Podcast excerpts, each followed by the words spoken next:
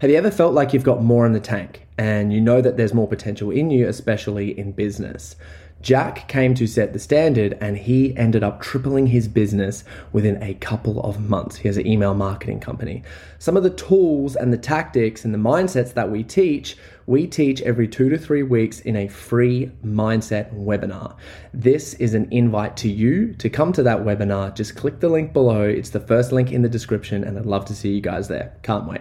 G'day, guys. Today we had on Coach Nick McCullum onto the show. And if you have ever had an injury or problem with your body, here's the guy to see. Here's the guy to listen to. This podcast was insane. It literally blew my brain, and he's got a client out of me. Like, seriously, is it was it was absolutely wild. If you guys are interested in what I do as coaching, I would strongly recommend heading over to my Instagram and sending me a little uh, a message. I run a program called Overcome the Chaos, which essentially helps people be, especially men, be the best versions of themselves, especially if that point in their life where they're experiencing burnout, they've started to have success, they're they're sacrificing their health or their relationships to push themselves further. Send me a message and I'll get back to you and let you know some of the stuff. So if you really enjoyed this podcast or you get anything out of it, like please please hit that subscribe. That would be awesome. And without further ado, I bring to you Coach Nick McCullum, and this podcast is seriously put your thinking cap on and get ready because this was an absolute ride. I hope you enjoy as much as I did.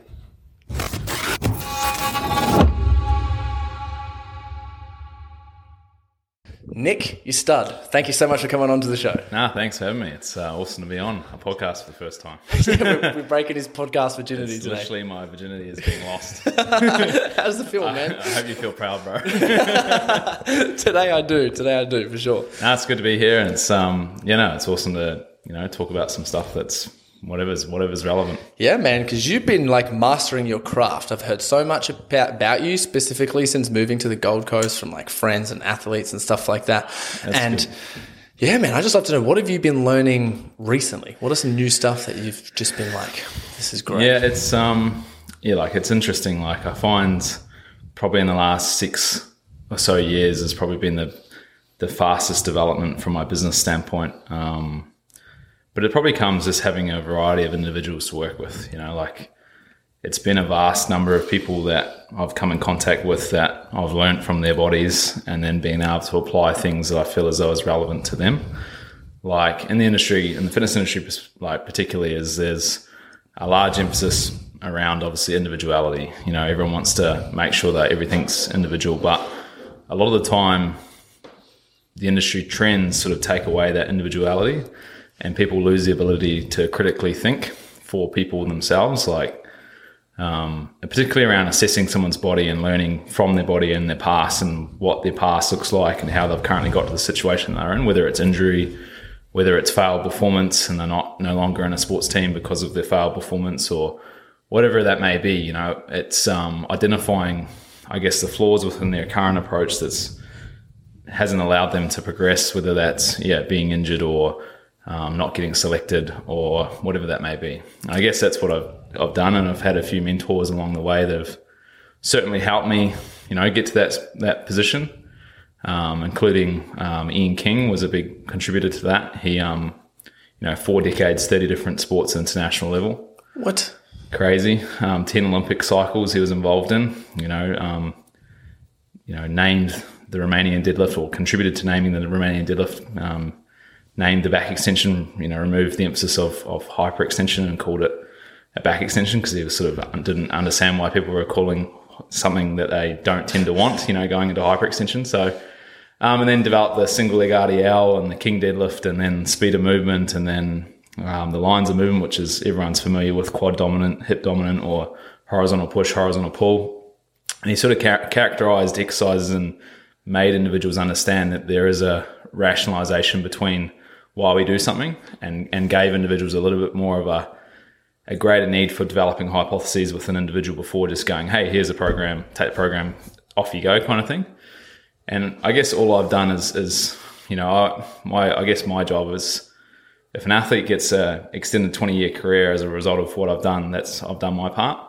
So, that's a good result you know, though, bro. You know, Jesus. Yeah. Like I think it's sort of lost where um, we pass individuals on to the rehabilitation therapist and off they go, sort of thing, and then they come back to the coach and and you know we they com- they continue to complete that circle of like function, dysfunction, function, dysfunction. And they think that it's like they're eventually going to get out of that cycle. And it's because they're not identifying the problems within the approach itself um, that leads to them constantly going in circles and eventually getting spat out and off to the surgeon and their career's done.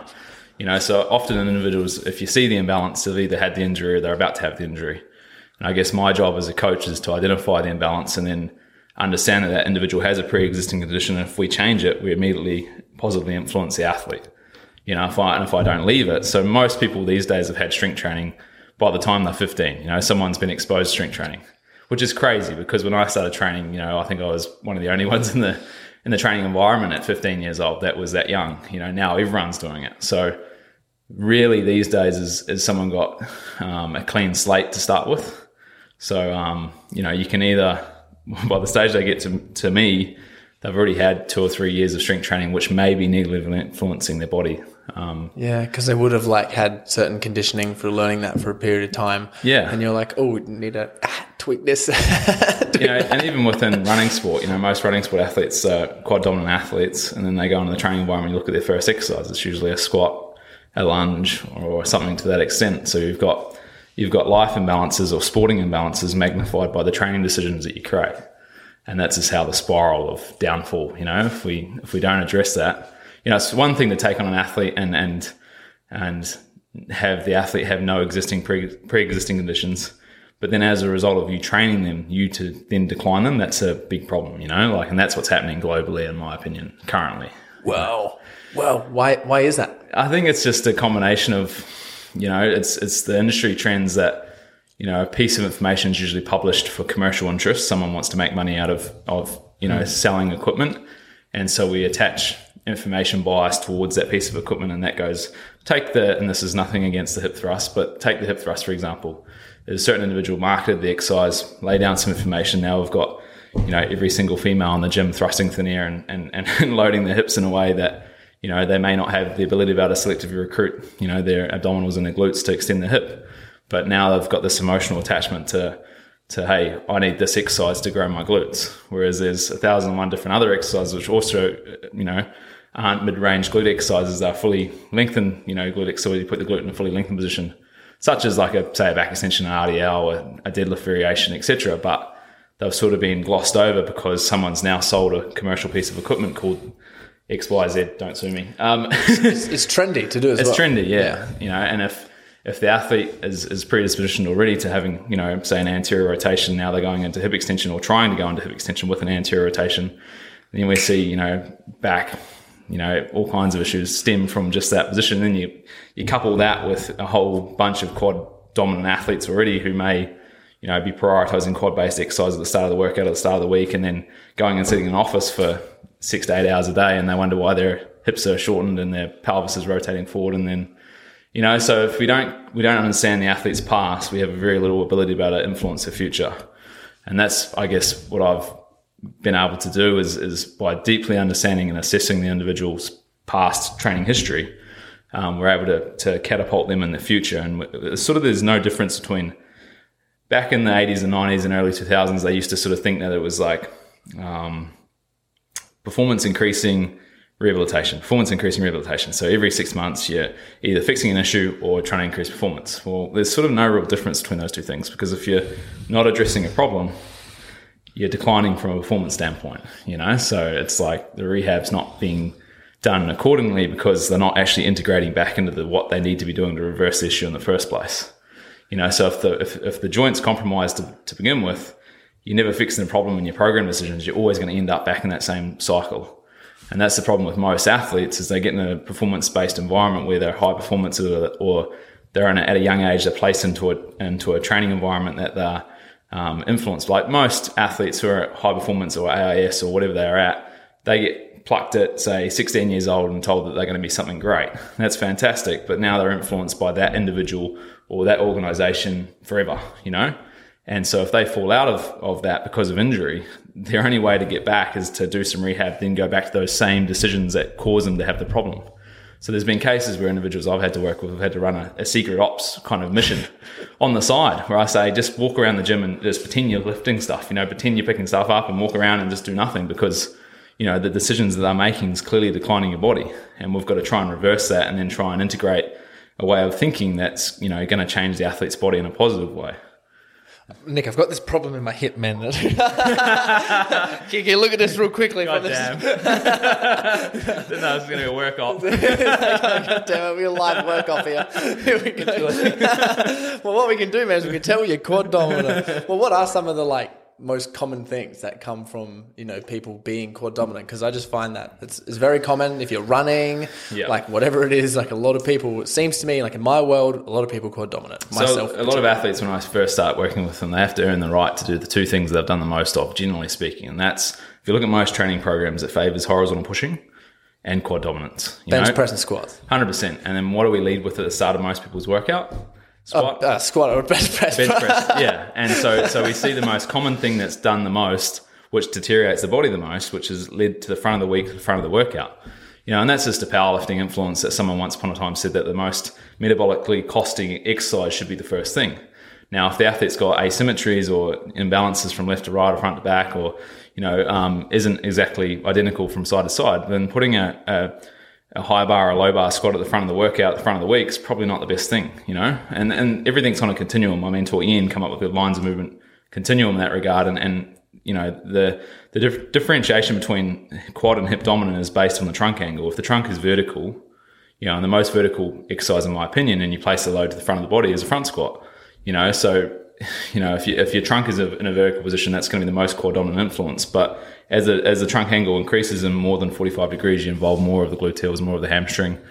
Um, so if the athlete's already pre you know predisposition to having quad dominance in their sport, you know the the mode of specificity and there's that that common thing that people talk about as being sport specific. Now I don't know about you, but the most specific thing to me swinging a golf club is me swinging a golf club. you know, I don't know about you, but me passing a rugby ball, the most specific thing I can do is pass a rugby ball. So now we've got athletes, you know, passing rugby balls on Swiss balls and, and passing weighted rugby balls and, and, and, and learning how to throw, you know, um, with rubber bands and that stuff. So we're, we're recreating the imbalance that we're, we're already applying in the sports environment, in the strength training environment with load, which is the fastest way to magnify an issue.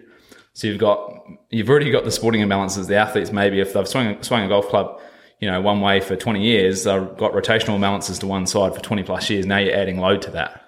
You know, we wonder why the athlete blows apart. You know, so it's one thing to be specific, but there's a mode of meat maybe needing to be um, non-specific at a period of time to reverse the imbalances the athlete has, and as a result of that, now we actually um, change the joint relationship, and, and and maybe as a result of that, we optimize function, and, and as a result of that, the performance increases. You know, so if we decline the athlete's function, the, the discussion about being specific or non-specific is irrelevant. We just have to optimize the function first, and then the, the taking care of themselves. And if you look at most rugby, or take rugby union for example, is, is athletes, you know, putting a, a you know, rugby or running sport in general, there's an influence of horizontal displacement. The sport itself is majorly horizontal displacement. Unless you're taking up and under and you're coming up off the ground and you're jumping, then that's vertical displacement. So think about vertical displacement versus horizontal displacement. What is a squat? It's vertical displacement, right? A deadlift is horizontal. So do I like a deadlift for an athlete who's a running sport athlete? Commonly, yes. Why? Because the immediate um, starting position of a of a deadlift is very similar to the starting position of a run you know? And so the trunk angle is relevant. And then obviously as the need of, of more vertical displacement as the run continues and, and, and as they get to the greater end of their max velocity, it does become more relevance to a squat. But if we're constantly leading with the squat, we may be deteriorating the athlete because, you know, they've already favored the quad, you know, within their running sport. You know, and the other thing is is, is when an athlete runs, how how wide are their feet? Oh, there's like there's no width. No width. so why, why does most ath- most athletes squat outside shoulder width? You know, there, there, there's But so you should be doing lunges. well, maybe, but in the sense of, and that's still leading to the influence of the quad. But you know, when an athlete runs down the down the field, their feet are very narrow. so us us taking a wide stance with our feet externally rotated. You know, when it, does an athlete need external rotation in their run? No. Have you ever watched an athlete run? Them they they don't externally rotate. You know, so so you know, and then and then the influence of running on sand is a bigger problem. You know, you run on sand, yet the the um, the modality that you use or the the surface, sorry, that you use to to train the athlete on may now be deteriorating the athlete's ability to run also, you know. So you've got a combination of things as is the way you train the athlete, but then also the, the surfaces that you you train the athlete on. So you may need to be the sort of relevance for specificity is is if you take stretching for example, if I tell you Corey to go stretch say your hip flexors in your chest right now because you're doing a lot of podcasts, you're sitting down for a long period of time, and then you're, you know, you're sitting in this position, and you're also sitting with, a, you know, shortening your hip. How do you know where my injuries are? How long's the left shoulder been sore for? now?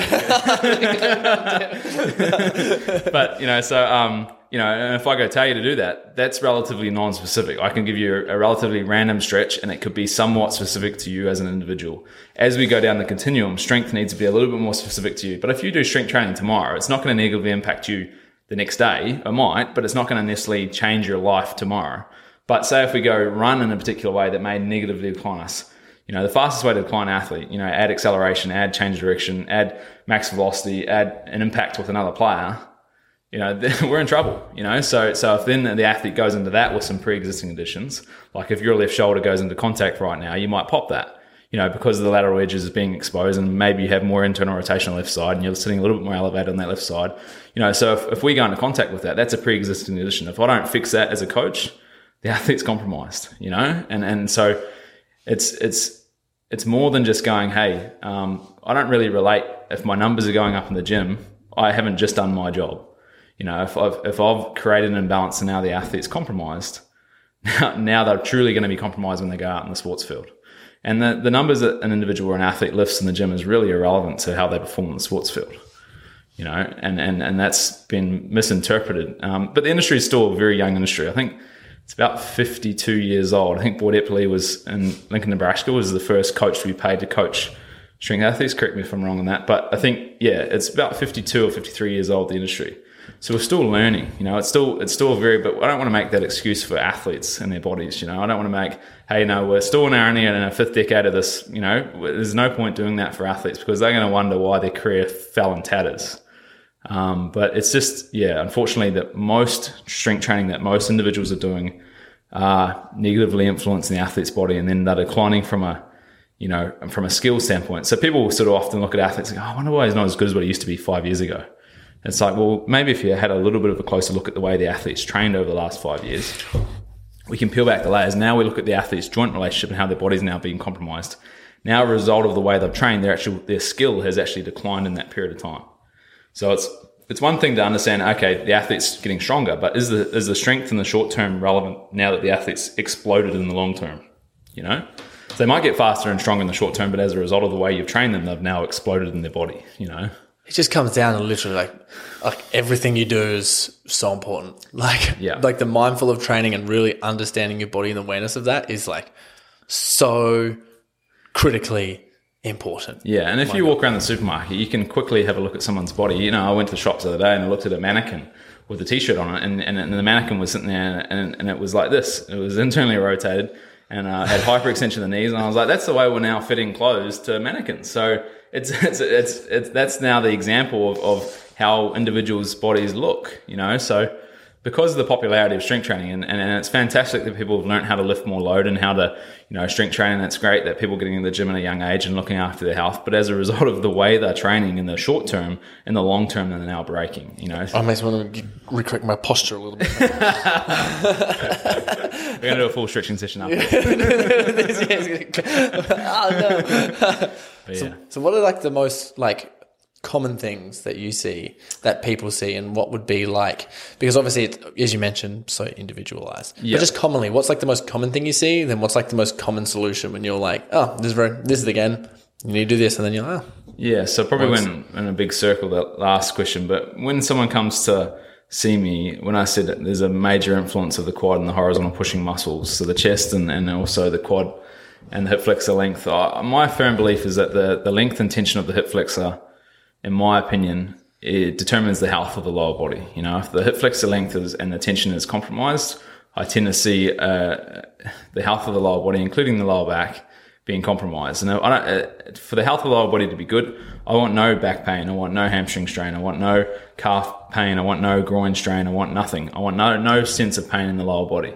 You know, and, and the role that the abdominals play in that relationship is if the abdominals you know, aren't being trained in a way that's fortuitive of the of the power position being in a strong position. Now, you know, people just assume that you can train your abdominals by doing the big three. Now that's, you know, the biggest load of crap I've ever heard is, is you know, you're not training the function of what the abdominal's main purpose is, and that's to stabilize the pelvis. And if you aren't doing that, you may be compromising your lower body health and also your performance in your lower body.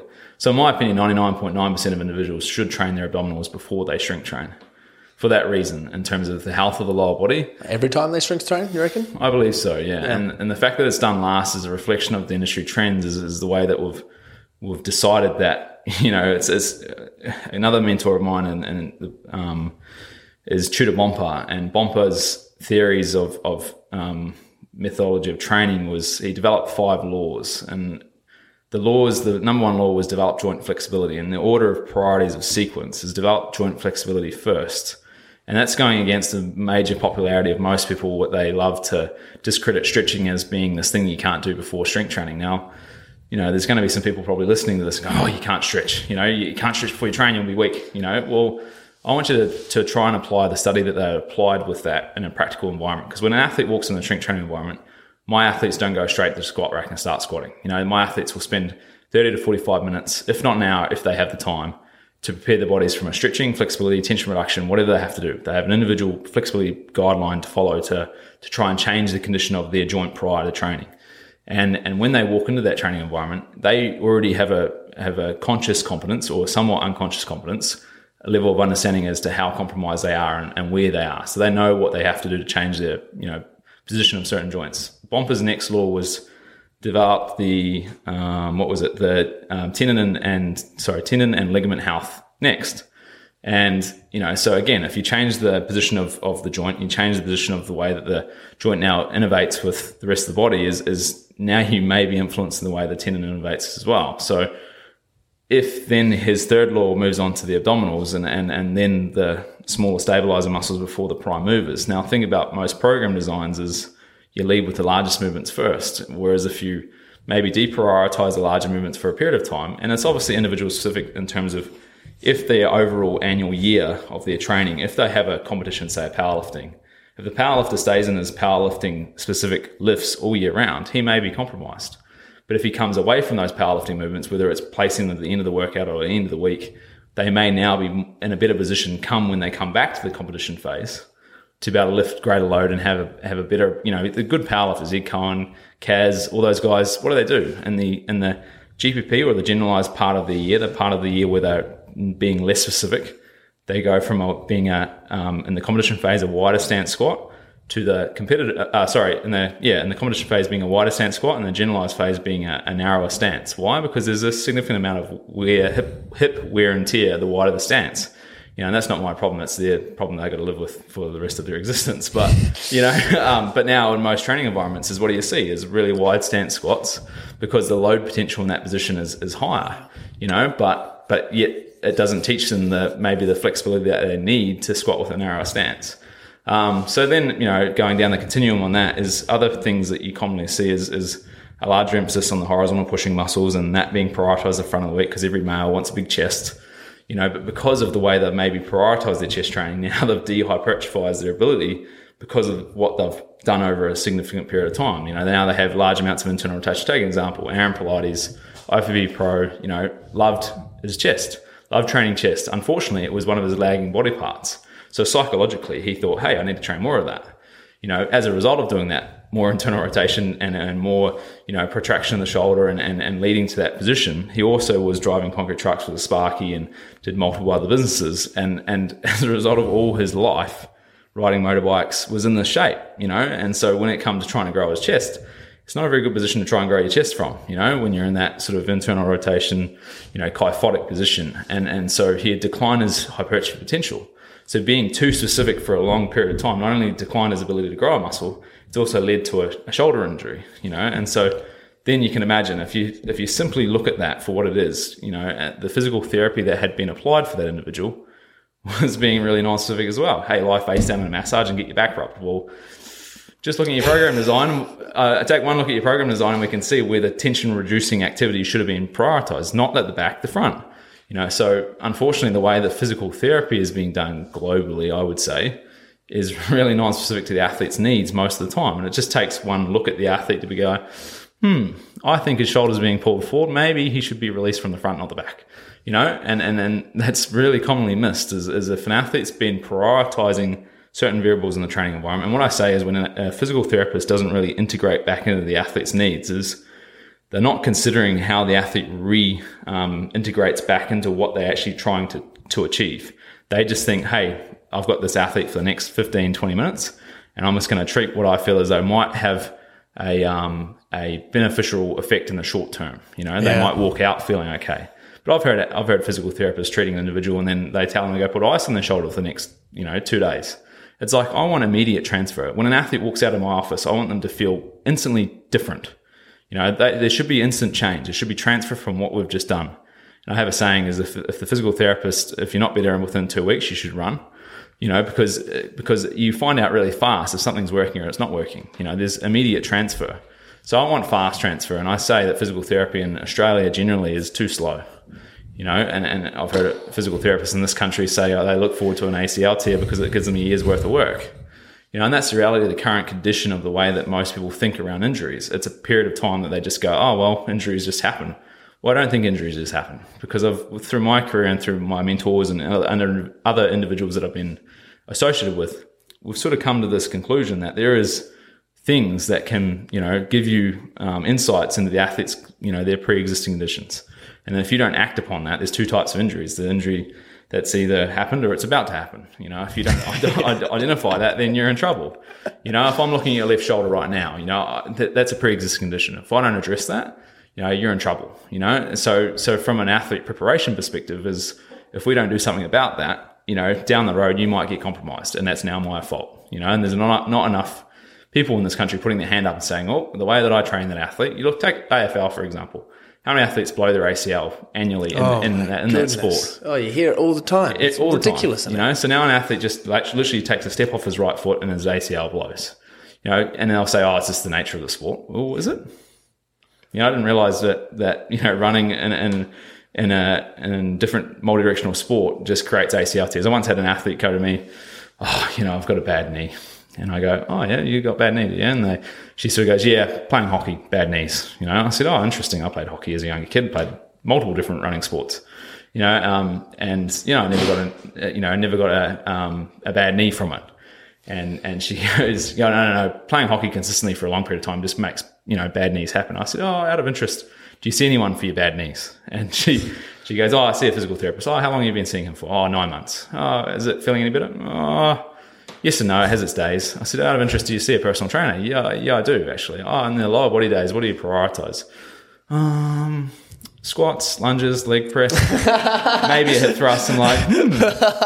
you know, I, and out of interest, when you go see your physical therapist, what do you prioritize in that? Um, he dry needles my glute and my hamstring. Oh, interesting. So he's not even releasing the muscle that you're using primarily the most, which is the quad.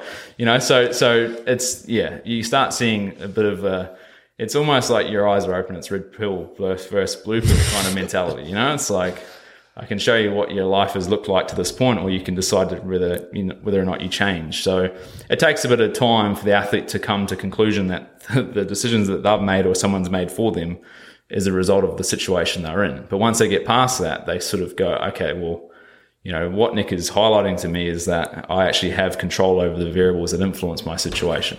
Yep. Dude, how, how did you get those mentors, man? Like, like for you, because that's grassy, like greatly, was vastly separating you from like the other stuff because you're so ahead of the game. Yeah, so Ian, Ian's phenomenal and what he's done and what he's done in his career and, and how he influences individuals to to think. Um, but I was compromised myself. I come over here from New Zealand at about nineteen, yeah, about nineteen years old, and I started playing cricket again after a year off. I competed in bodybuilding, you know, and I realized really quickly I wasn't going to go very far in bodybuilding. You know, I was a cricketer and a closet bodybuilder. and um, so I realized that that was not going to happen. So I tried to reverse some of my my own training decisions. I was like every other kid, you know, in their in their teens, wanting to, you know, grow a bit of muscle, and, and, and then also wanted to play running sport. But I didn't realize that the way that I was training was deteriorating my body. You know, so you know, then I, as a result of the individuals, you know, I work with directly myself to to help with my own body, I, I got put on to, to Ian's work, and then I come across this way of thinking that I found a lot of people weren't seeing. And I was like, wow, there's a lot of people not seeing what I see now. And then for a while there, I was trying to influence a lot of people to start thinking the way I was thinking. I was realizing that that was creating, you know, um, it was threatening people's morals. Yeah. It was upsetting a lot of people that I had this different approach. So, and if you're comfortable in your direction, other directions don't really upset you, you know, and that's something that most individuals um, tend to struggle with is, is you know they they see someone doing something different. It's like oh my god he can't that can't be right. You know I've done five years at university and, and wait he's got him out of pain. What do I do now?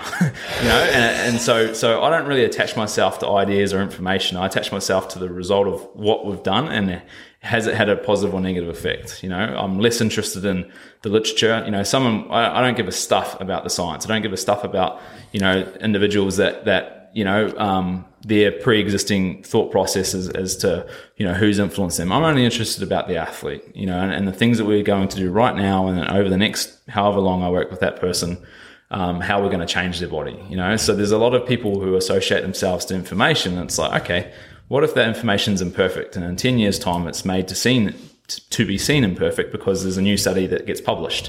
You know, so take static stretching, as I said before, is, is that most individuals disregard stretching in general. It's the, probably the thing that's one, the least it's the most cost effective thing you can do for your body to look after yourself. You know, there is no real, what are they going to sell for stretching? You know, a $15 rubber band and, and, and maybe the bandana that winds you out and your legs slowly open up. But besides yeah. that, there's really, they're really struggling to, to, sell commercial pieces of equipment, which is why there is a lack of, you know, um, science to support the use of static stretching. You know, but now we've got individuals walking in a strength training environment and swinging their leg back and forth, and they think that's stretching. You know, it's it's that's you're increasing the joint temperature, but you haven't actually increased the connective tissue length or tension. And and and, and if you haven't done that, then you may be compromised from a from a loading standpoint because you reduced range of motion, and there's the joint may be compromised. You know, so if you attach yourself to ideas or thoughts, yeah, that might come back to bite you. And in the world that I live in with competitive athletes, is is you know, if I attach myself to ideas or thoughts, that may significantly affect my ability for the athlete to achieve. You know, imagine being that sitting back when you're older and going, if I hadn't thought like that and hadn't been so closed minded, maybe my athlete might have won a gold medal, you know, and, you know, I could be the cause of that. You know, so the world that I come from, I had 20 coaches who coached relatively high level professional athletes, you know, breaking down every single training decision. And if I just made a decision unconsciously as to, you know, oh, I got Corey doing this and this because currently in the industry it's popular. They'll go, why?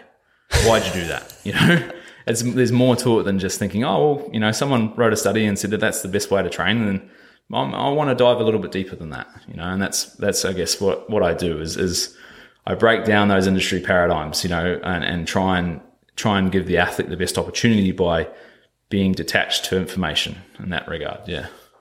It's so relieving, like as an athlete, hearing that as well. And it must get like so distracting sometimes because you hear all of the noise.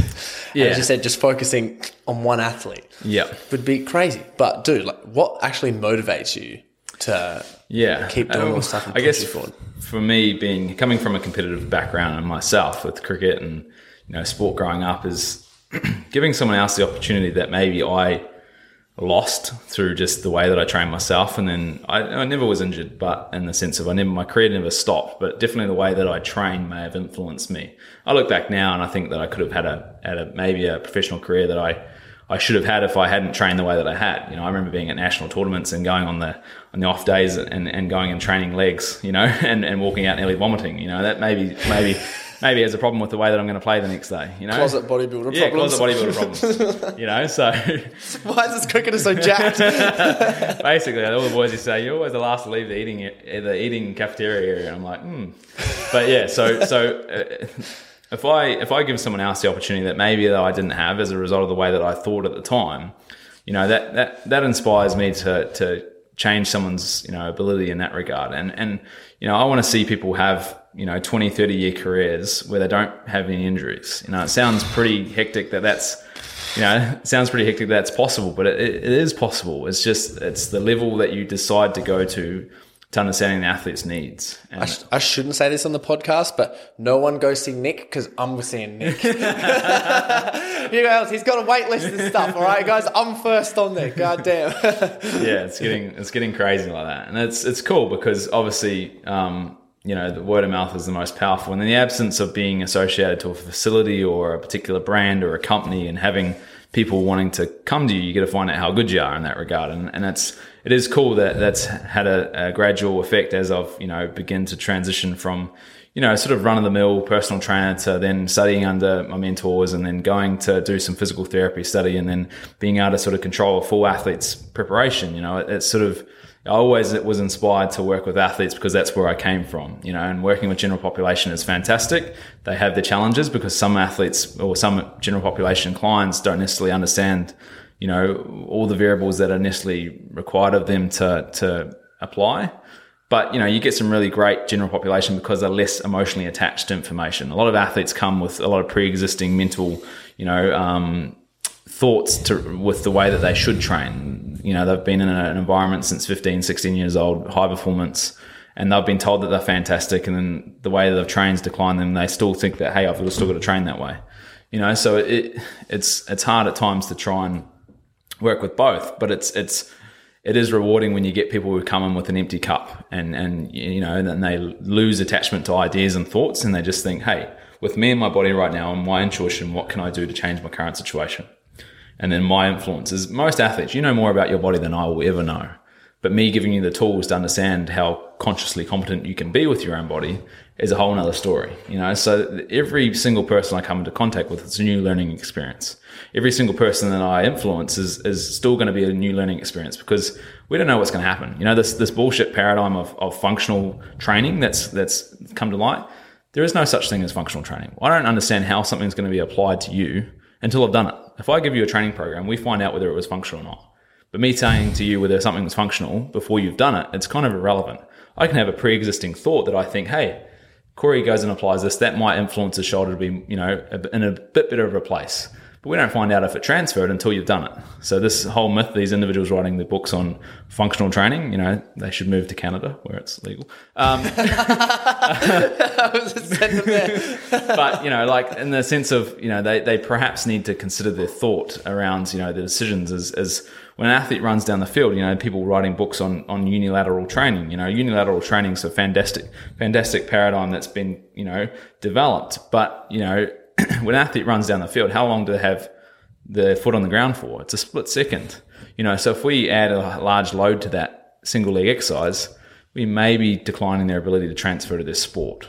You know, difference differentiate that between bodybuilding is bodybuilding athletes, they might have, you know, asymmetrical imbalances that using unilateral training is is is more relevant for. But we can't just go unilateral, but we also can't fix unilateral issues with just bilateral work, meaning two legged for people who are listening.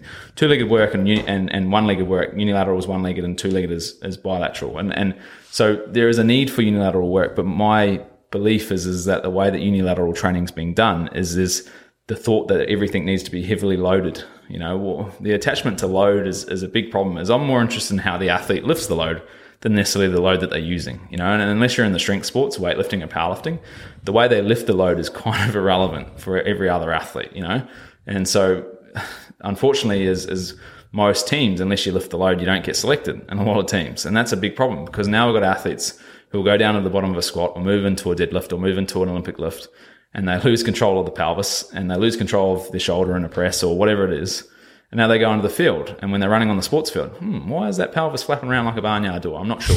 And that's what's happening, you know. So if we decline them the way that we train, now a powerlift is a little bit different.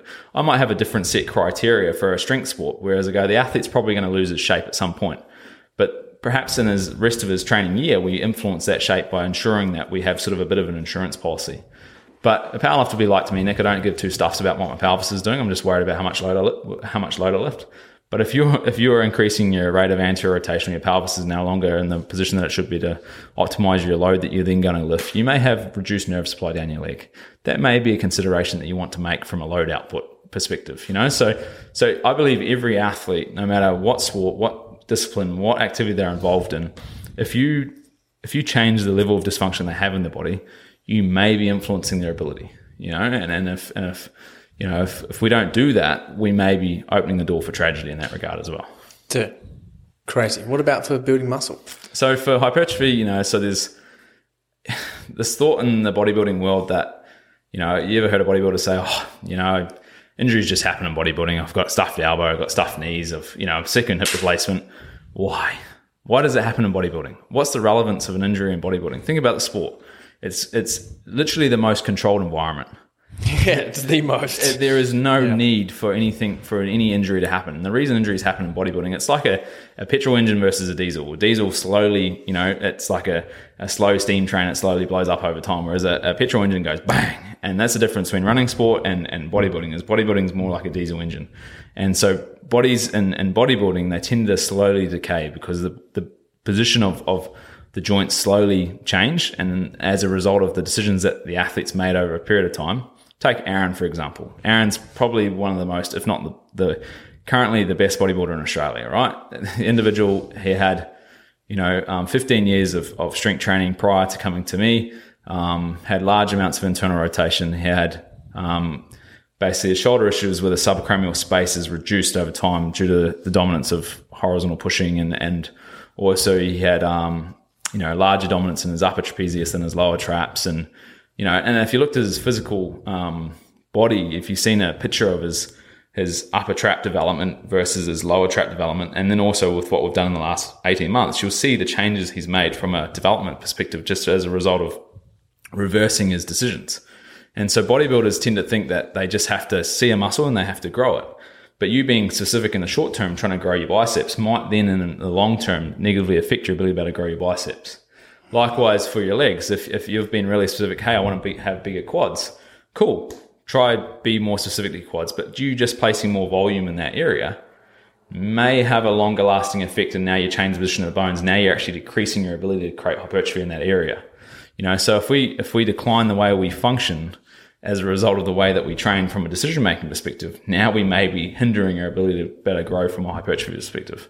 So you know, and there's that's a very individual specific type of conversation because not everyone's going to present the same things. But if you look at most bodybuilders, what do most bodybuilders do on a Monday or Tuesday? They press.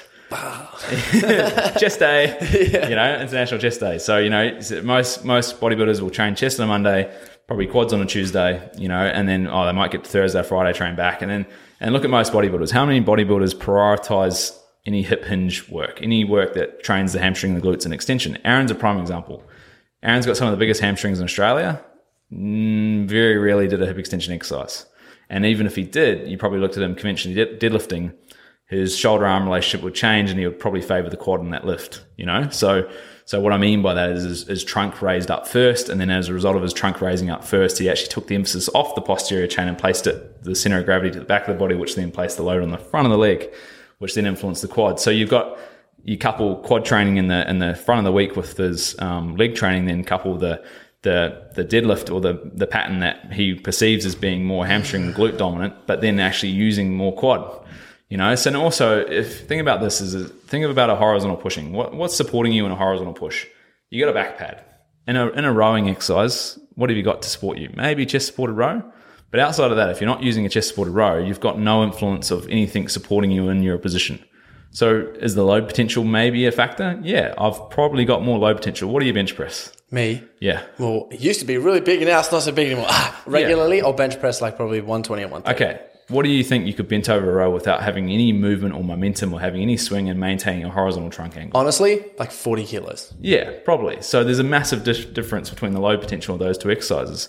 Now, if we don't reverse that in some way, back in the 80s and 90s, they used to think that the back was the back, and if you did it, you could choose whether you did a, a, a pull down or a row. You know, you could choose between the two. And then there was a little bit of education around the lines of movement. That's where Ian came up with the concept of horizontal pulling. You know, and and you know, people used to just lean back and they get a little bit of both on the pull down. but before, you know, after after that thought process, then they decided that hey, maybe there is a relevance of doing more horizontal pulling work. But if if the athlete's shape's being compromised, we then deteriorate their ability from a hypertrophy standpoint. You know, so if if if the athlete doesn't deadlift, the upper back load potential is at even worse, even sorry, even further decline because if the athlete's not deadlifting, they're never experiencing similar loading to what they're bench pressing. So you've got a dominance with already bench pressing, already probably in a working environment which favors the horizontal pushing musculature. Now we look at the shoulders. I tend to look at an athlete and go, the the rate of deterioration in their shoulder should have shows how long they've strength trained for. You know, if I if I feel an athlete's back and it feels like a you know like um, some sort of BMX track, you know, it's it's it, it, it, tends to be sort of a reflection as to how long they've trained. You know, and a, a bit similar down the downstream if we see you know a um, bit of like um, of a, a skate ramp in the lower back. Like this Gold Coast City Council wanted to grab most people's um, lower backs and make skate ramps out of them. They could because that's the way they've strength trained. You know, and, and so we've seen we've seen the, the positioning of most people's pelvis as a way as a result of not only life influence, and most people, you know, if most people didn't strength train, they just went throughout life and and, and didn't really do uh, do a lot of heavy lifting and stuff like that, and and maybe worked an office job, they could probably get through most of their life without having a, a knee or hip or back, you know, major surgery. But the way we strength train enhances the uh, imbalances and then magnifies them. So, you know, you take take um don't sue me CrossFit. Take CrossFit for example um, you know, there's going to be retirement villages specially built for them in the future, you know, because it's going to really be a, you've, you've taken a lot of randomized training, you put in an environment where, where fatigue is at its highest, and this is the same for cross training environments, where fatigue is at its highest, and and the usefulness of the way we lift the load is the way the body adapts. So if I if I watch you t- do a squat, and as a result of you now squatting and your pelvis starts to change, you're adapting to that way that you're now you know lifting the load. And we the the greater the load we have, the greater the breakdown will be.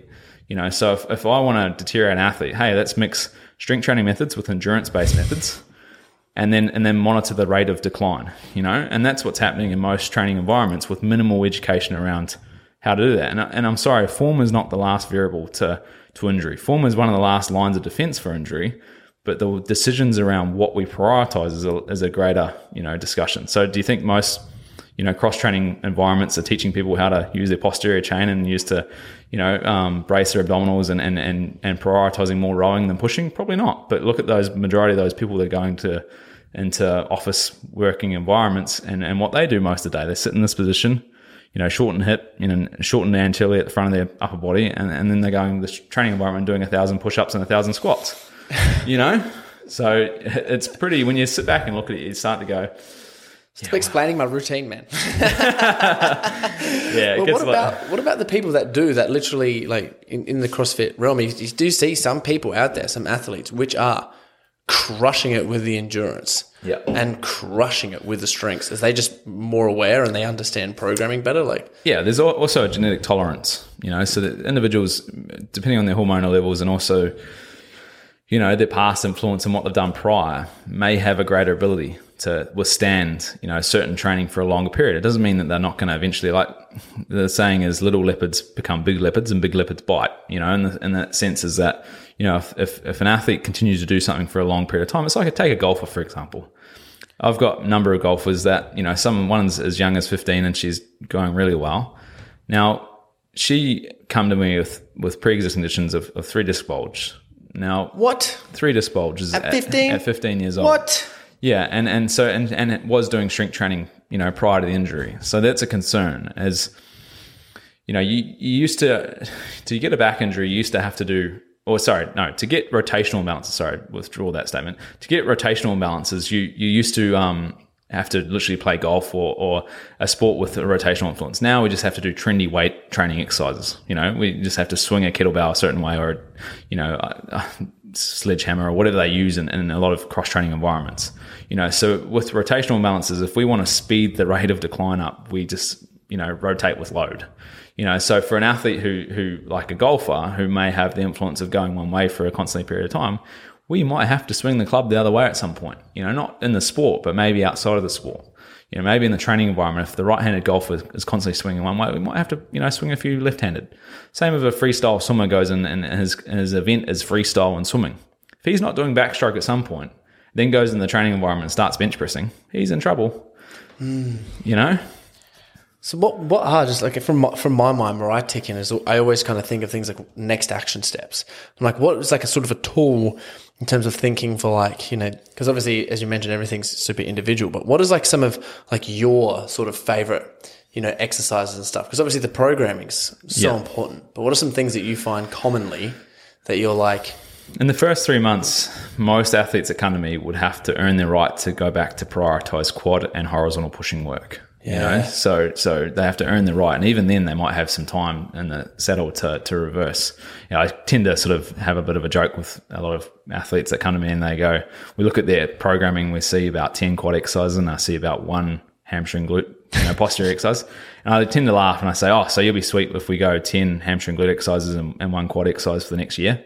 And I look at them and they go, oh, so okay, no worries. We'll fix it slow. We'll fix it slow. We'll go. We'll go five. You know, we'll, Man, we'll may I interrupt you there? Yeah. Because that exact same thing happened to me when I was training. I remember back in the day, I would literally only do like hamstrings after quad training. And this was on my first bodybuilding competition. I was like 21. Yeah. And I had to stop training quads for a whole year. Mm. I literally, I said to myself, I'm like, I saying, I'm like, I can't, I keep getting injuries with stuff. Just Mm. in my knees started hurting.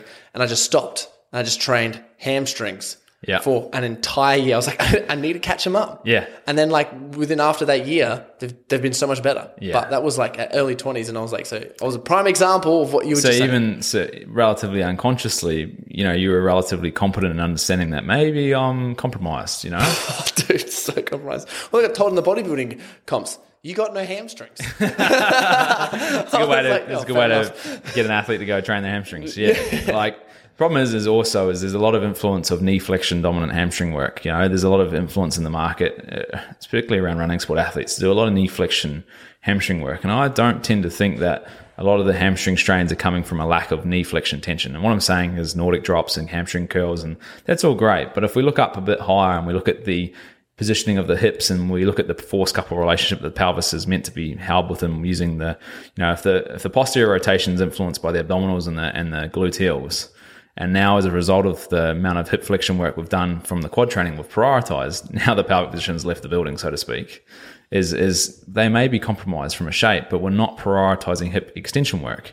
You know and I refer back to Aaron for example is is he never had in his entire bodybuilding career done any hip extension work or knee flexion or hamstring curls So it's basically he used just to do seated and lying hamstring curl, and that was it. yeah. So essentially, like it's hip extension exercises, stiff legged deadlifts, deadlifts, and Yeah, as a result, and the way that you lift the deadlift is a big influence as well. If you change your trunk angle early in the pull, you know these individuals doing a sumo deadlift because they feel compromised and they think that they can't.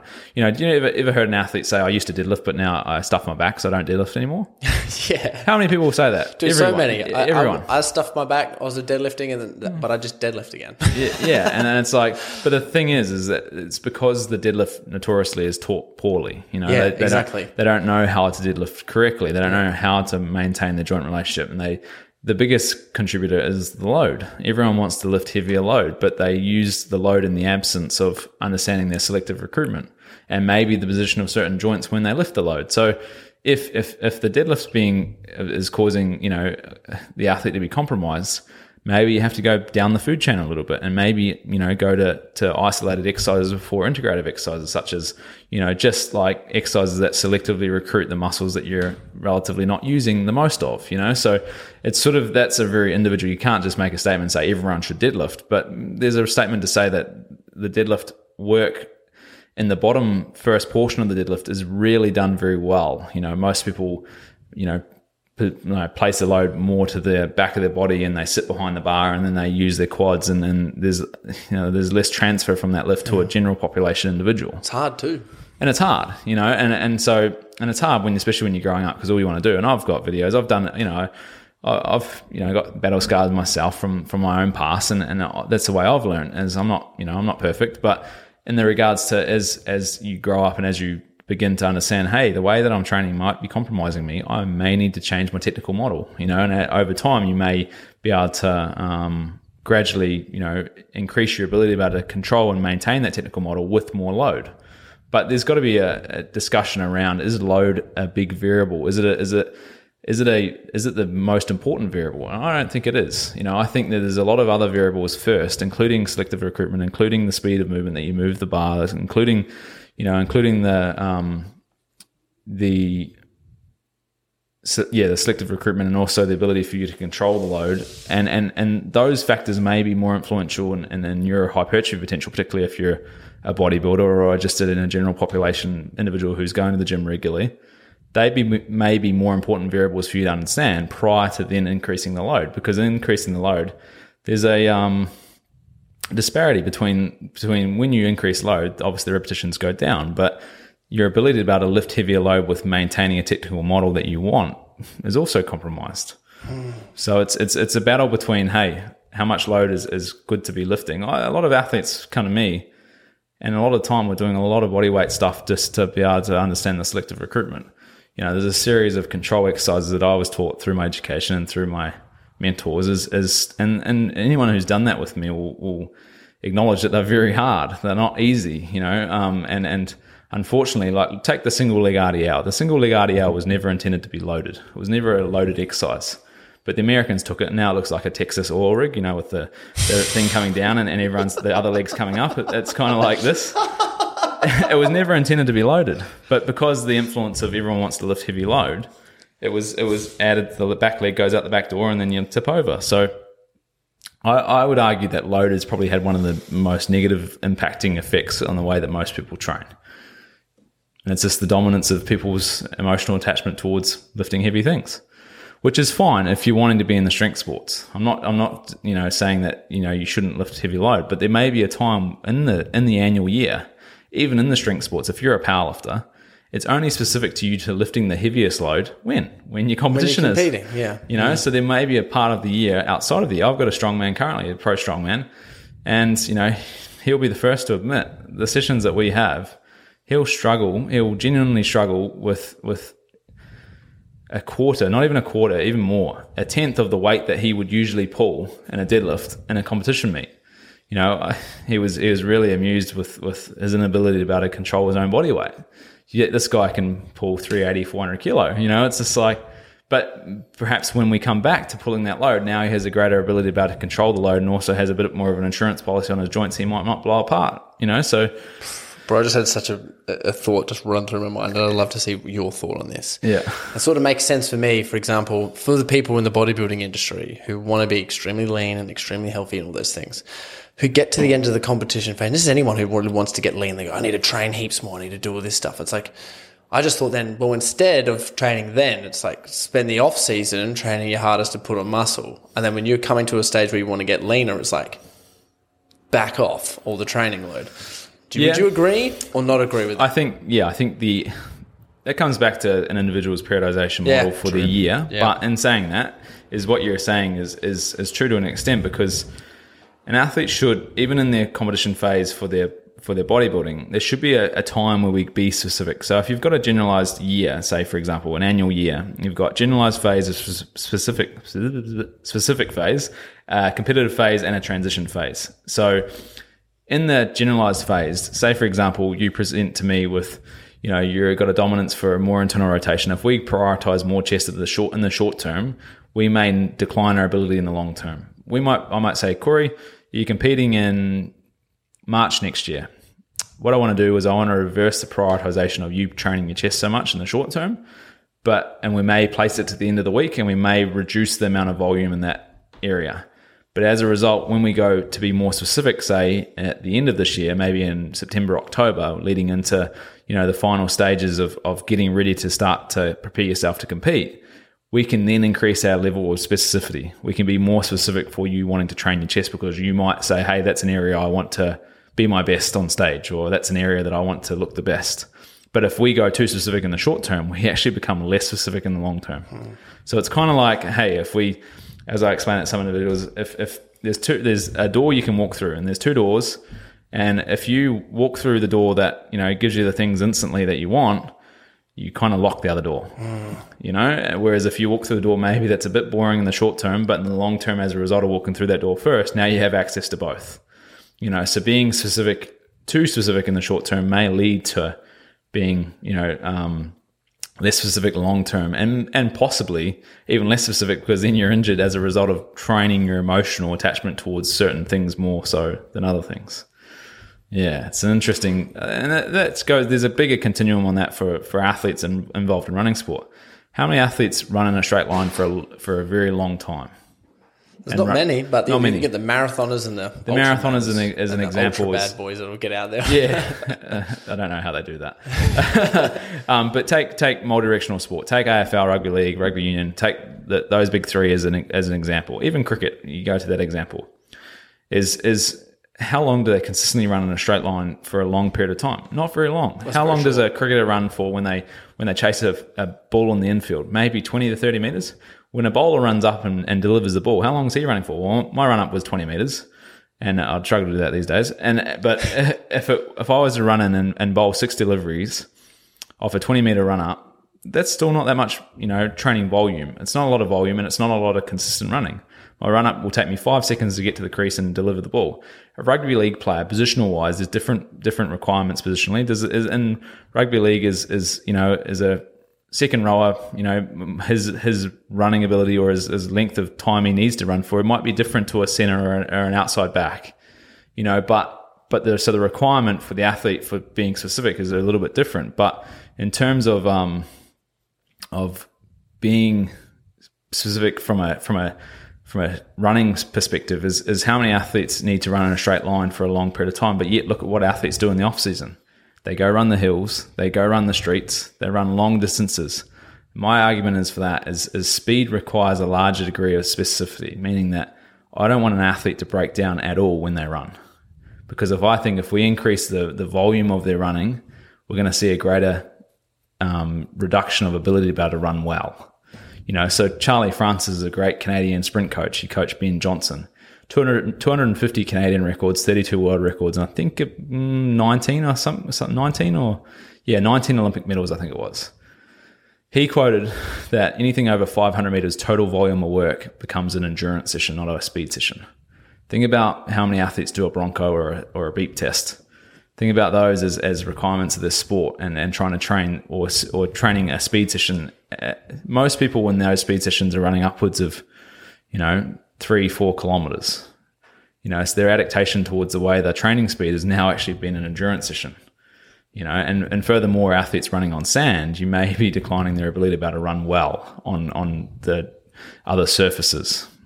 But yeah, it's dude, that's crazy. It's a few variables. well, what what would you say to people? Or let me rephrase this question. What is the most important thing for people to know in regards to injury prevention? It's a big question. It's a big question because there's there's many layers to that in itself. But even comparing function to dysfunction, comparing discomfort to pain, there's most individuals walking around daily life have a level of dysfunction that they're not aware of in their body. They aren't conscious that they currently have a problem, right? You know, and and me included in that is everyone has a dysfunction in their body that if you can try and change or try and mitigate, they'll they'll feel better about it. So my my biggest statement to to most people would be to try and identify before an injury happens or just be proactive in understanding that maybe there's things that you could be doing in your current routine, in your current activity. And it's not as if it's not being done because everyone knows that they probably should be doing some sort of activation. Everyone knows they probably should be getting tension reduction work or soft tissue work on a regular basis. You know, by the time that you think, ah, probably should go get a massage, you probably need two. By the time you think you probably should deload, you probably needed one two weeks ago. You know, like everyone knows that there's things that they could be doing, but the way that the prioritization of, of on a continuum the things that most of us are doing that we probably could be doing more of and probably doing less of other things. I take um, some recovery, you know, um, things for example is is look at static stretching and looking at foam rolling on on a continuum is is for a professional athlete. Say they've got 20 hours a week they can devote to their recovery.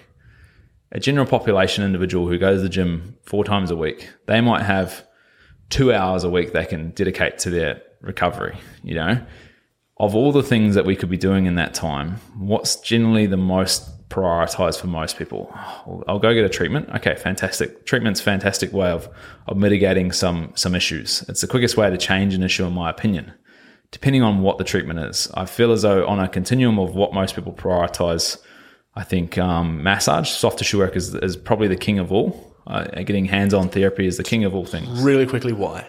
Because I think it has the fastest way to change the condition of tension and tissue. You know, you can actually change the the ability to change someone's joint relationship through through changing the the health of the connective tissue surrounding the joints.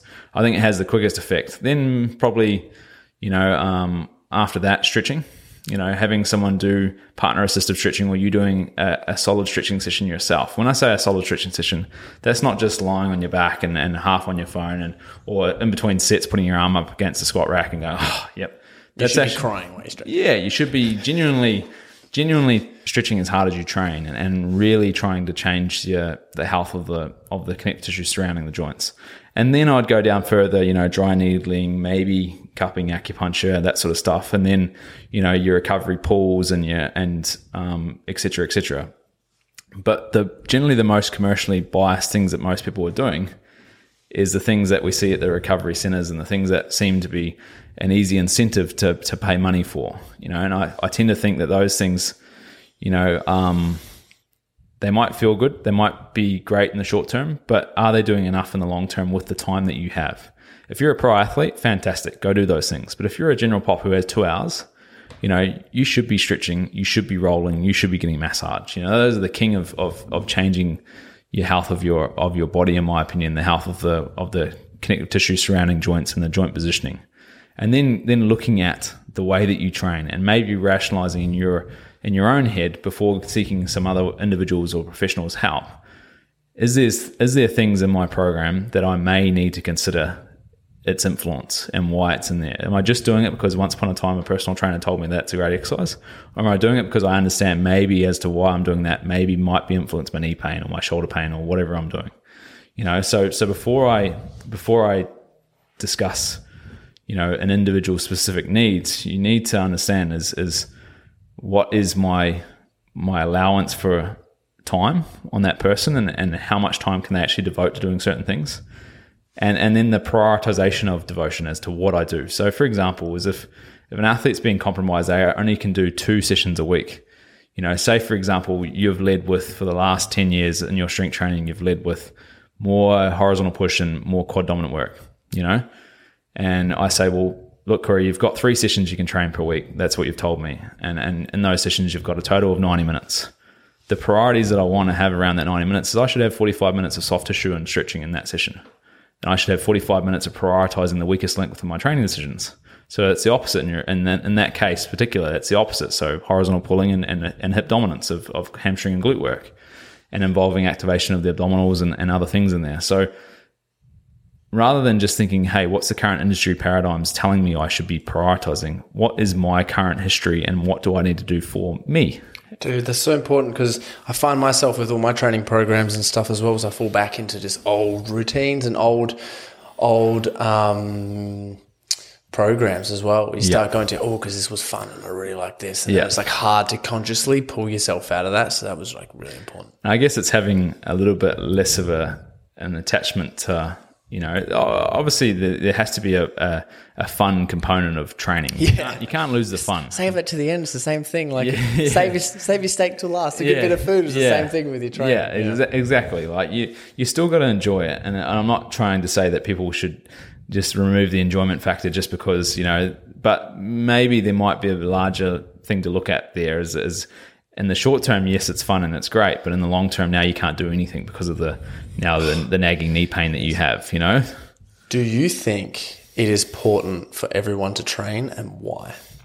I think it's important to to train, uh, but I think it's important to have an understanding as to what you're training and maybe if it's having a significant impact on the way that your body is now operating. You know, I think it's important that everyone looks after their bodies in ways that you know increases their their golden year ability. You know, when they're in their in their later years. You know, my goal in life is to get to the box and not have to give the surgeon any joints. You know, if I do that, I'm pretty happy you know but i think that should be most people's other you know goal as well is if they can get through life and improve their quality of life as a result of the things i've done in the pre- previous years you know and they have and people don't understand they have control over those things. They have a lot more control than what they think. But often a lot of people sort of unconsciously are aware that they they don't understand that the things they're doing actually have a, a greater influence than they're aware of you know until pain hits and they go oh i've got pain i don't know why you know Yeah. Here's here's a good question, and that is what, do you, what in you in your career with everyone that you've worked with, like what do you think is like the most like like the, the like the worst injury that you've seen that you've fixed that you've been like, whoa, like this was pretty hectic when this person come to me, mm. and this is where they are now. Hmm. I'd love to know the story, yeah there's how a- you felt about there's it a well. there's a few there to be honest um the one that sticks out. any major back injury is a big one to come back from. You Like know, what? any bulge, disc bulge, any protrusion, anything that's you know disc herniation, anything like that is a massive one to, and it's a credit to any athlete to come back from. Please tell me a story. I wanna hear a I've story. got multiple golfers and I've got multiple individuals that are involved in like cricket and stuff like that. And and you would think that the way their health, their life, their everything that they, you know, the current situation that they're in, you'd think that you know they'll never come back and play again. I've had a recent story of a lady Georgia Lindbrook. She's a professional golfer. Her career was done uh, in her eyes, in her opinion. She came to me last October. Um, couldn't swing a golf club, had back pain, um, had was going to get her, her another nerve block because she thought that was the only thing that she'd get through her daily life. She's back on the pro circuit currently, so she's playing again. Um, How does it make you feel to be do that to someone, bro? it's pretty cool. Um, it is pretty cool to must be overwhelming a little bit. Yeah. Like, be like, holy, like, Yeah, I think it's uh, again the credit shouldn't come back to me though because I think that it, I have a set of tools that I have uh, available to me to be able to break an athlete down and work out as to the flaws within the current approach. But it still is still 100% the influence of the athlete whether they take that step. You know, another example was you know a big one that most But you got the tools, man. Let's say you just you you do have the tools, and like I appreciate you for having them because Yeah, it makes thanks. like as a, a professional athlete myself, it makes you feel like supported. It's like Yeah. someone's got my back, and I can go somewhere because as someone who's trying to just you're just focused on the doing all Mm. the time. Like it takes so much time and energy. You know, it's like when you see the pro people do all this stuff. Mm. It's, it's nuts. And a lot of them, like myself, I got to own a business at the same time for that as well. It's Yeah. crazy. So it's like trying to do everything and then like focusing on your own stuff. Sometimes, Yeah. I do? So overwhelming. Yeah, thank you for No, having uh, all the tools and learning all the stuff. I think you know, uh, even not having all the tools or having all the tools, it doesn't matter. It's it's, it's either if, if I don't know, we're going to find out. You know, and, and and taking that approach is, you know, some athletes will ask me, "What do you think's going on?" I go, "I don't know." we're going to find out though. That's the difference. You know, I, I take you know, there's a reason my initial appointments are three to four hours long, is because sometimes I don't know, the other day I had a young uh, rugby league player come and we went for five and a half hours, you know, and that was that was one appointment, you know, and you know, and that's sometimes what it takes. Is, is sometimes in the world that I am in, involved in helping bodies, it, it takes longer than a sixty minute appointment, you know, and, and in some cases, you know, some people will, will do less than that. I don't fit in the industry paradigm of hey, um, I'm going to see 20 people a day. And in that process, I'm going to try and touch as many people as possible and, and try and help as many people as possible. I want to help the person that I have in that moment, you know, and, and, and if they leave, if they leave and, and we haven't done what we set out to do, they have to come back the next day. You know, I've had cases where I've spent a whole day with one individual and I've said to my subsequent appointments, you know, I've got someone I need to spend a little bit more time with. Are we okay to reschedule? You know, and, and a lot of people appreciate, though. yeah, they get it, you know, and because that's what just needs to be done at some point. And, you know, that's not saying that everyone can fit into that same mold because not everyone has the same, um, requirements and this and the same needs. Whereas this this particular person was rugby, rugby player who was very close to his competitive season, coming up season, and needed a lot of work in my opinion. You know, and and, and he needed to understand how compromised he really was going into competitive season. He didn't have any injuries as such, but was going to have some if he wasn't careful. So, you know, me influencing that person in a in a short period of time when he needs to understand that you know going into the competitive season he will see a problem if he doesn't address it. You know, so you know everyone has everyone has um, imbalances. Everyone has things within their bodies that if you can influence in a positive way, may have a better career, may have a better end of life experience, may have a better, you know, and and that's my job is is putting the athlete first, and and you know, in the absence of of of wanting um, gratification for that or wanting to be seen as as as the most important part of that is a lot of coaches get caught up on getting accolades for for what they do rather than understanding well what they do is what they're meant to do. That's their job. They're meant to identify these things. They're meant to help the athlete. Dude, I think as well, like seriously, like I just have this little philosophy of my own. It's like, okay, so from especially the age of early 20s and teenagers until when you cark it, is mm. essentially it's like prime time. And one thing that all people that are older or jealous of, of people that are in their, you know, 20s to 50s is their bodies. And I find like our bodies are so important. And I always say this thing like with people because I've worked with some pretty high level um, business owners and interviewed quite a few. And they say like, man, young people put so much pressure on themselves to make money and succeed, but you're going to make all of it when you're older. What you've got now is your body, and that's what we're jealous of. So I'm always saying like, this is my Lamborghini now. Even for the young people who do have Lamborghinis out there, you have another Lamborghini, and it's, you're wearing it. Yeah. And I just think it's It's a special piece of it kit. is, and Yeah. it's so critical. I think, which where you come in is like not only you do doing stuff, but you're teaching people about their bodies. Like, because we don't know, we just know the feelings, Yeah. but we don't know all the stuff. And I think it's so important to learn about your body on such a really critical, deep level. Because if I just ask anyone listening to this, oh, how much do you know about your body? Probably like. Well, no, no, this thing's sore, or Yeah. This, how much do you truly know about your body? Because this is this is it. Yeah. This is all we got. Like, like this is all we have. And it's like, I think it's essential that not just athletes and not just people who are training to the gym, but everyone should know as much as possible about their bodies as they can. And that's the thing is is this is where I argue with a lot of the the way the industry's gone in the last 10 to 20 years is there's a larger influence of online work and that's fantastic that now we are able to work with a variety of people in a variety of locations. But, you know, when most programs are about as individualized as my cappuccino order, you know, it's it's it's really we're not doing enough justice to to help those individuals the way they should be helped, you know? So there's a larger need for assessment. There's a larger need for understanding or allowing the athlete. You know, this morning, I, you know, there was a, a young lady in, in Melbourne. She was going to get some physical therapy, and I had to have have a voice call with with a physical therapist to influence and help him understand as to what he needs to treat to help our situation. You know, so so unless you're actively involved and really hands on, even when you can't be hands on, you know, it's it's challenging because sometimes there's just not enough being done for a lot of people, and then they go, I work with this individual, and you know, now I'm broken for it. It's like, well, there's two reasons for that. Is it's because you were really unconscious to what that individual was prioritizing for you, and now as a result of you being unconscious, you've got yourself to thank and him to thank or her to thank. Now that you're broken, or now that your career's over, or whatever it is, you know, um, and and for a lot of people, and, and particularly in running sport, is you know, if you've got a professional contract in in the NRL, you know, it doesn't really it matters, but it doesn't really matter because you can re, be replaced. You know, so so so a lot of players get thrown to the wayside, and they're constantly trying to rehab, they're trying, constantly trying to recover. You know, and and it's just the reality is that you know they'll just find another person, but your career is now done. You know, so so there's just not enough being done, and there's a not and like you said, you know, your body is your Lamborghini, but it's like not taking the Lamborghini to get serviced all the time. You know? Yeah, I know. Yeah. Still a car, it's still going to explode just, at some point. just taking it on the track. yeah. and yeah, Yeah. You know, so it's it's like you've got to. It's a bit of give and take, and it's also just trying to raise the awareness of the athlete, developing a bit more conscious competence over the things that they're doing daily and how that may compromise them.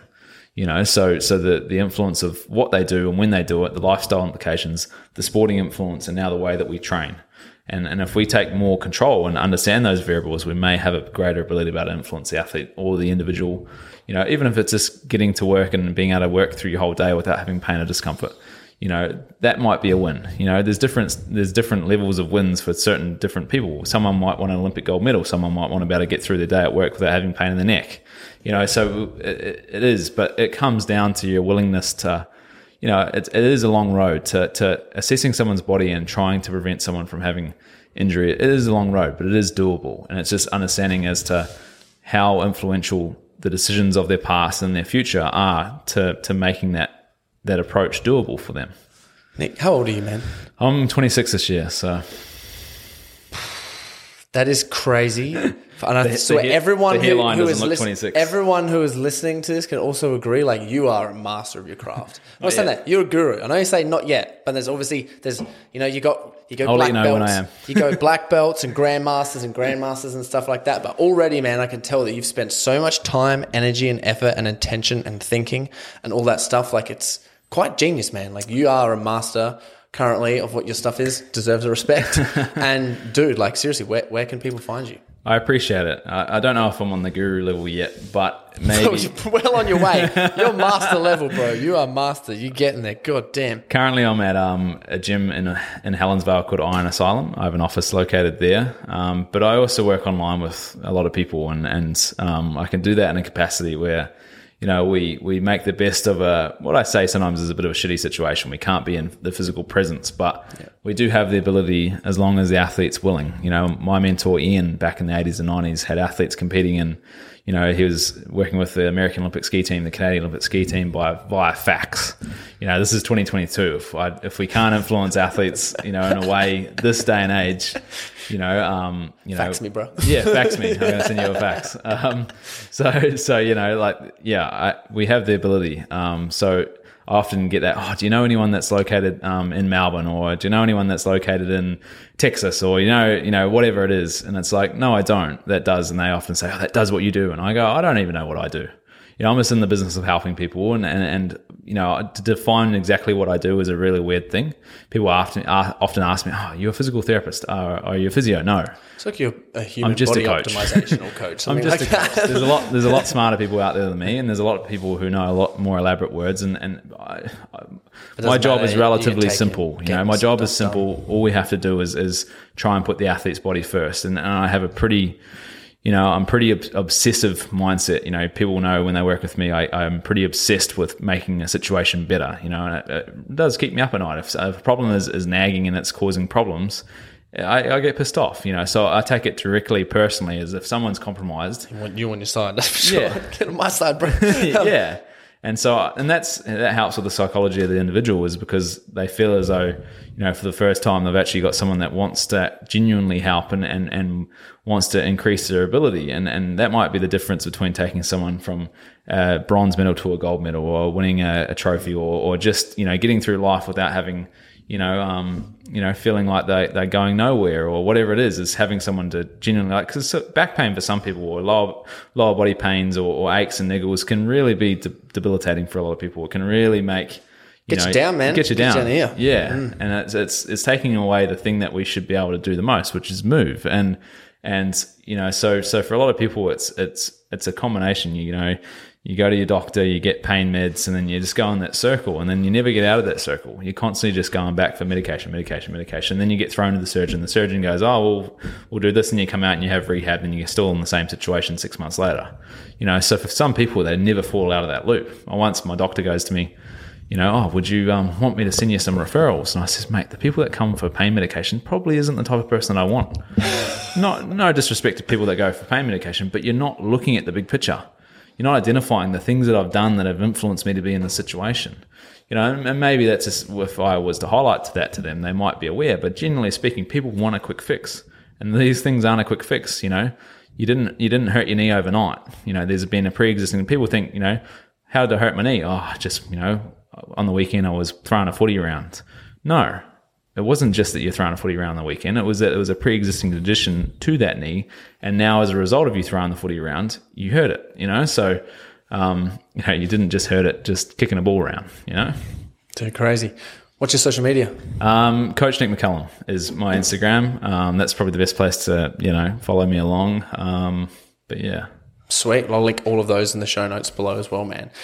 Thank you heaps for coming onto the show. I appreciate it. One more question though is I like to leave the show with like an action point for someone to do. Yeah. So for all the listeners who are listening, I'd like you to challenge them. Just give them like one thing for them to do, either like this week or like today, Yeah. this week for when they're listening. And um, just for them to take away of being like, actually, is it do something, listen to something, look at something, implement just like one thing Yeah. for them to do to challenge them. What would you encourage them to do? my challenge point would be doing the thing that most people do the least of, which is go stretch. You know, start looking after your body. Start going and actually taking care of yourself in a way that you know your body's going to thank you for the latter. You know, um, do it do it in the, with the intent to actually change something. Don't just you know don't just stretch and think you've ticked the box. Have I actually changed myself in that situation? Is the biggest probably the biggest thing for me is is not enough people stretch, and it's the the quickest, the easiest, the most cost effective thing that you can be doing right now that can change most of the issues in your body. Bro, you're an absolute stud. Thanks for coming on to the show, man. Thanks for having me. Thank you so much for getting this far into the podcast. As a token of my appreciation for the loyal listeners, you can get a $50 discount of your first month inside the Set the Standard community.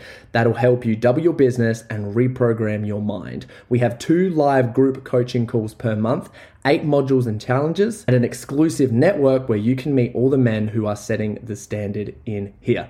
Please use the code podcast capital P O D C A S T, to get the first $50 off of your first month. Can't wait to see you guys in there.